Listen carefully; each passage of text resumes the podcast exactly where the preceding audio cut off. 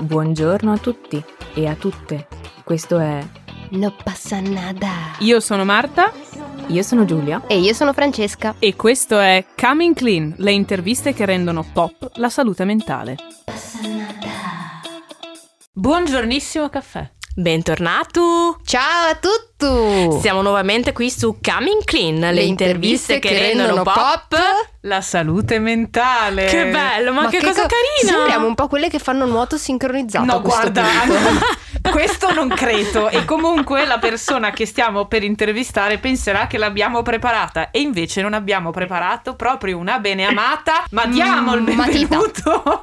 Ma diamo il benvenuto alla nostra ospite di oggi. È con noi la splendida Federica Napoli. Ciao! Ciao ragazze! Ciao a tutti! Poi di sottofondo metterò anche degli effetti Eh, così speciali. c'è Sì. l'applauso. Tipo tutti gli applausi della serie TV anni 90, no? Quelli registrati che partono. Ma se poi così. non sei manco tu che monti le puntate, le devo montare io. Quindi cos'è che dici? Eh, metterò. eh. Allora, non, no, facciamo bene gli onori di Mamma, è già casa. fastidioso Federica questa Napoli, ex il pagante, soprattutto una delle persone, diciamo, dello spettacolo che tra le prime si è esposta sui social qualche tempo fa riguardo le tematiche di salute mentale, ed è il motivo questo per cui noi l'abbiamo voluta con noi. Perché da un lato il fatto di fare no passanada ci può sempre portare a dire ma sì, la salute mentale, ne parliamo tranquillamente, poi c'è un mondo fuori che questo non lo fa. E gli atti come quelli di Federica sono atti di enorme coraggio, per cui direi che è il momento della tassa.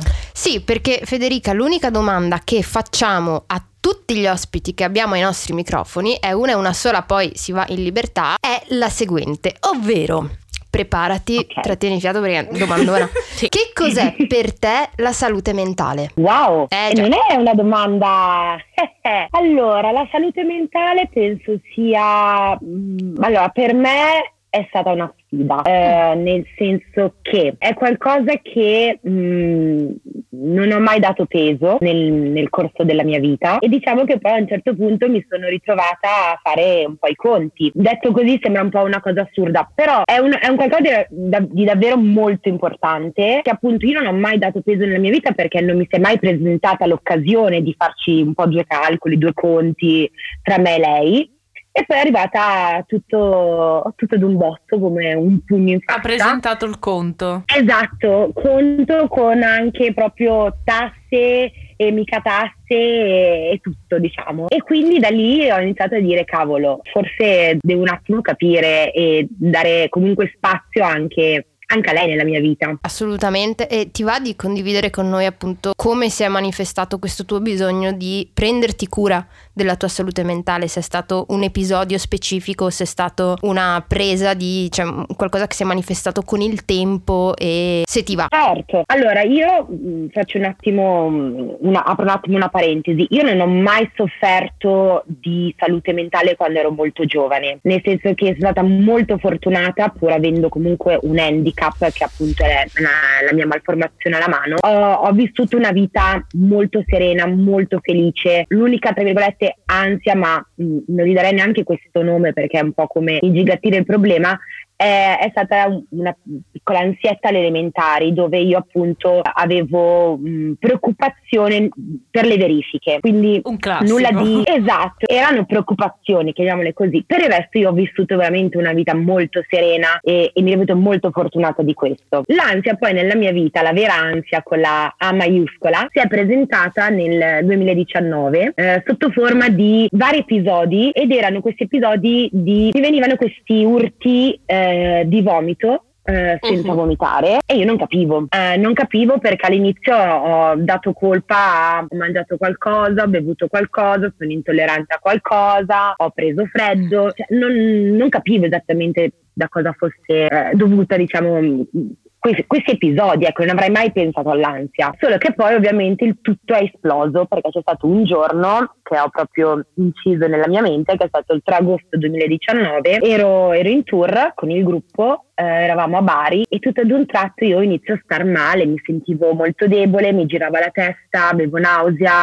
eh, non riuscivo a, a essere padrona del mio corpo e da lì è stato proprio una discesa nel baratro perché poi ho passato eh, cinque giorni a, a piangere, mi svegliavo e piangevo eh, dalla mattina alla sera e, e non capivo eh, perché, perché, a me, perché mi venissero queste cose e tutti davano la colpa, compresi i miei genitori, compreso il mio fidanzato, a, al tanto lavoro, al fatto mm. che io fossi sempre in tour, che ero stressata, che ero stanca perché appunto si parlava di agosto e io capivo che c'era qualcosa che non andava perché parliamoci chiaro e tondo, comunque un minimo conosciamo noi stessi, il nostro corpo uh-huh. e sentivo che non, c'era qualcosa che non faceva parte di me o meglio, cioè oddio l'ansia fa parte di noi, ma era qualcosa di veramente diverso da quello che io conoscevo, dai miei segnali, dai miei malesseri, da, da, tutto ciò che comunque io ero a conoscenza. E quindi niente, poi diciamo che gli episodi sono stati un po' più sporadici, però ogni tanto veniva fuori questo malessere. Al che io ho chiamato la mia migliore amica, qua si parla di dicembre, che appunto è,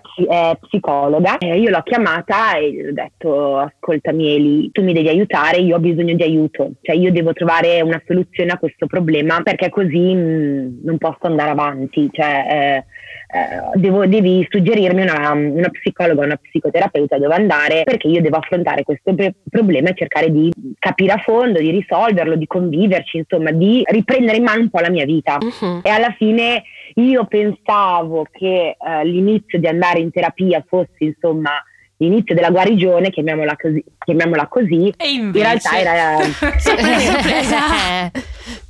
in realtà era proprio l'inizio del baratro eh sì. e cioè proprio ho iniziato a stare veramente veramente male perché ovviamente fa parte del, della, della, terapia, fa parte del gioco, inizia a scavare. Eh, purtroppo, è. e purtroppo tante volte è, questo... è, un processo doloroso, è utile, eh, esatto. ma è molto doloroso. No, è un tema Federica importantissimo che tu hai tirato fuori di cui noi colpevolmente spesso non parliamo, ma ognuno di noi conosce il caso al, al di là di se stesso di o almeno un'altra persona nella propria vita che ha avuto la stessa identica esperienza, che sceglie di andare in terapia e dopo qualche seduta comincia a capire che c'è di più e quindi comincia a stare veramente male. Diciamo che può essere propedeutico, è vero? assolutamente propedeutico, ve lo dico sia da terapeuta sia da persona che invece è, è andata in terapia.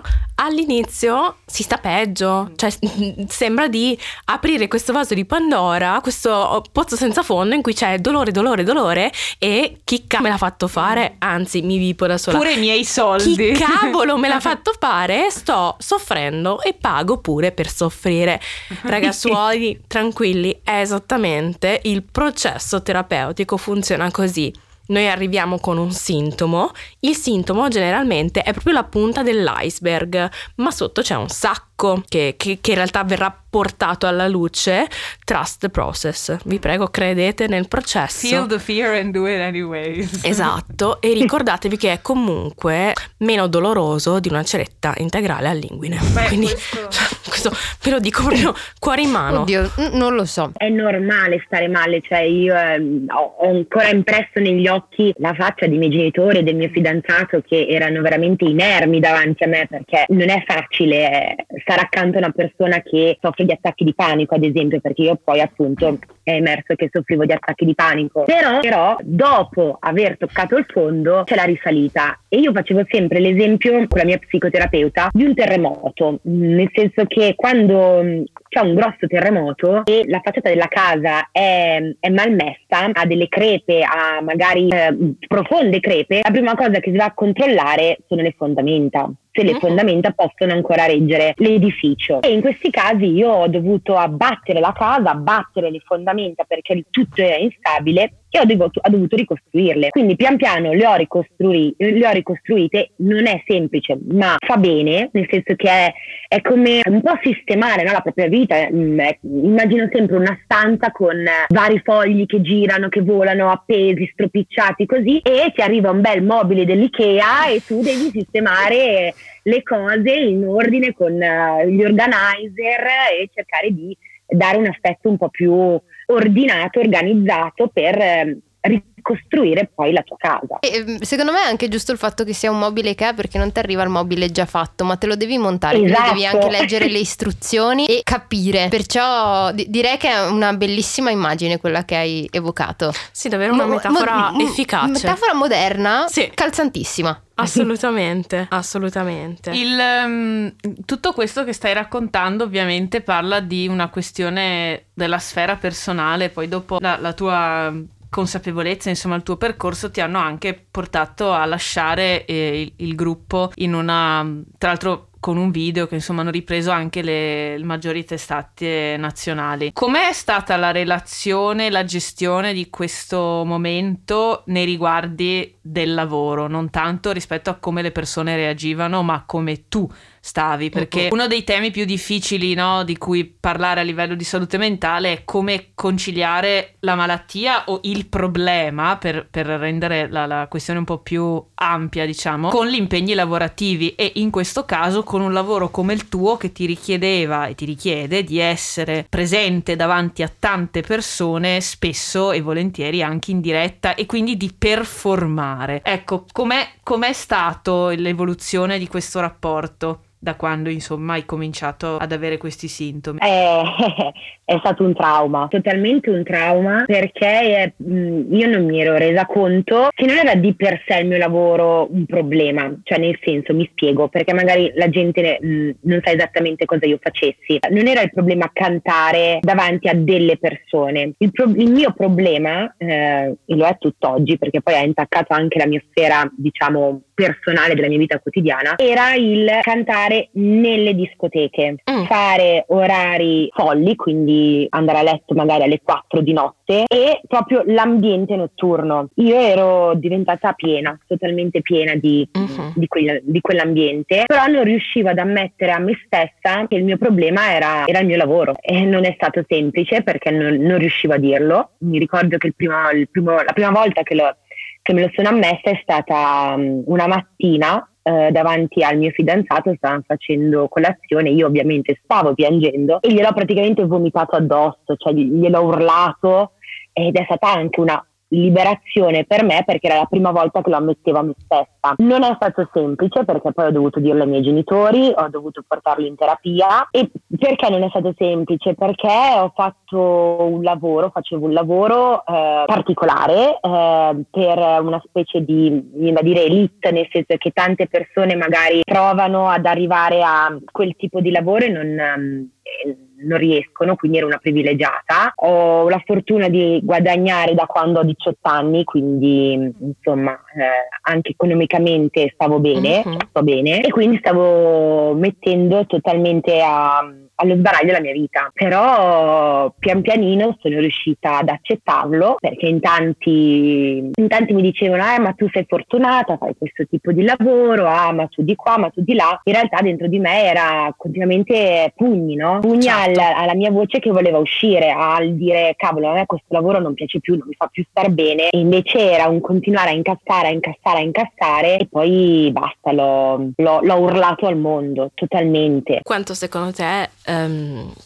questo poter esprimere uh, le tue necessità ha avuto un effetto terapeutico nella gestione degli attacchi di panico? Allora, devo essere sincera, all'inizio, la prima, le prime volte che, mm, che, lo ammettevo, magari appunto l'ho iniziato ad ammettere al mio fidanzato, poi ai miei uh-huh. genitori, poi magari agli amici di famiglia, a, uh-huh. alle mie migliori amiche, di per sé in quell'esatto istante è stato totalmente terapeutico. Però io ovviamente ero ancora un po' imprigionata, no? Perché non è che, ok, lo ammetto, basta, è finito. Eh, no, perché io facevo parte di un gruppo, c'erano mhm. degli impegni, eh, c'era un album da consegnare. Eh, quindi da, da, un lato io eh, non vedevo l'ora che arrivasse, eh, il, cioè io vi giuro ho sognato per un anno eh, il momento, no un anno no, un po' di meno, eh, il momento in cui io avrei pubblicato il famoso video dove lo dicevo mm-hmm. a tutti, perché per me era proprio eh, la liberazione. Quindi finalmente... Uh era arrivato quel momento. E ricordo effettivamente in questo tuo video um, una grande eh, chiarezza nel, nell'esporre le tue decisioni con tutti quei fanco eh, dietro di te che, che troneggiavano. E come riuscivi a raccontare alle persone quello che effettivamente era, era il tuo vissuto, cioè il fatto che io non posso più fare quello che sto facendo perché sto vivendo gli attacchi di panico. Mm Qual è stata la reazione quali sono state le reazioni del pubblico a questo video e a quello che appunto è successo dopo? Beh, devo essere molto fiera del, del pubblico che mi segue perché le persone che mi, che mi seguono hanno, hanno, capito fin da subito, sono state molto delicate ed empatiche. Eh, poi vabbè, come penso la maggior parte delle persone faccia, va a vedere i commenti sotto, non so, io eh, state a vedere i commenti sotto il video di Radio DJ che mi ha ripostata. Uh-huh o varie testate giornalistiche, ci sta, fa parte del gioco ovviamente, un sacco di gente mi, mi, difendeva, diciamo così, altri ovviamente erano un po' più cattivelli, non so come dire, eh, mi ricordo questo commento di questo ragazzo più o meno mio coetaneo, mm, perché poi è stato vedere anche il profilo, eh, dove diceva eh ci credo dopo dieci anni a pippare e a fare queste cose così detto sinceramente non ho mai usato droga in vita mia e se non capisci che il pagante era ed è una, una presa in giro ironica del mondo della notte eh, c'è un problema. Ma anche se fosse, cioè io immagino comunque una persona che ha avuto problemi, insomma, delle dipendenze e eh, deriderlo perché appunto inizia a soffrire di malattie mentali, insomma, mm-hmm. che siano attacchi di panico, che sia qualsiasi altro problema è veramente di una pochezza incredibile. Ti vorrei chiedere una cosa in maniera mar- marzulliana, puoi decidere tu se rispondere o no. Okay. Abbiamo parlato di chi era e chi è stata uh, Federica. Chi è oggi Federica o chi sta diventando secondo te dopo questo spartiacque come tu stessa hai definito? Wow, è una domanda molto interessante perché ad oggi non so ancora chi è Federica. Sono sicuramente una ragazza che ha, um, ha tanto da dire, ma forse non trova i canali giusti. E quindi sto cercando di trovare un po' il mio posto nel mondo, no? Uh, adesso risponderò sempre in maniera molto così metaforica, diciamo. Eh, sono convinta che ognuno di noi venga al mondo per una missione, non una missione per forza di chissà che cosa, no? Però deve dare qualcosa agli altri o comunque deve, deve fare qualcosa, deve lasciare un po' la sua impronta nel mondo. E io sono convinta che eh, sia il fatto di essere nata con questa malformazione, sia il mio percorso da cantante e tutto ciò che mi è venuto dopo, um, siano venuti, eh, comunque facciano parte della mia vita eh, per un motivo, per uno scopo. E, ehm, e secondo me il mio scopo è mm, è comunicativo, non so come dire. E quindi non lo so, vediamo. Non... Detto sinceramente, sto ancora cercando di capire esattamente cosa fare, in che direzione andare, chi essere um, realmente. Poi posso dirvi come mi vedo magari fra dieci anni, nel senso che fra dieci anni sicuramente mi vedo insieme al mio compagno con dei figli, perché è la cosa che ho sempre voluto di più al mondo essere madre e eh, però non so esattamente dirvi in, in che ruolo, in che scopo ehm, sarò al mondo, non so come dire, è molto generica come discorso. Beh, ma mi sembra anche invece abbastanza realista perché no, non penso che, cioè, purtroppo il brutto dell'ansia è il non tollerare l'incertezza, sì. però l'incertezza fa parte tanto delle nostre vite, quindi il fatto secondo me di non sapere esattamente cosa si sarà non è così sbagliato, io lo trovo molto più funzionale perché quantomeno non ti sottoponi a uno stress di poi se non raggiungi determinati obiettivi allora andare in frustrazione è giusto avere un, un po' di elasticità. Anche perché, come abbiamo aperto questa stagione con Federico Clapis, il podcast No Passa Nada non è uno spazio di risposte, è molto più pro- probabilmente uno spazio di domande, perché comunque farsi molte domande cercando di intercettare quelle giuste è forse molto più importante che avere delle risposte chiare, granitiche, che poi alla fine in qualche momento cambiano. Anche perché sempre. come cambiano le risposte cambiano le domande, quindi cioè, non esce, esatto. è un esatto. loop, è un loop. È totalmente un loop e se posso aggiungere anche una cosa, certo. io ad esempio ieri ho avuto un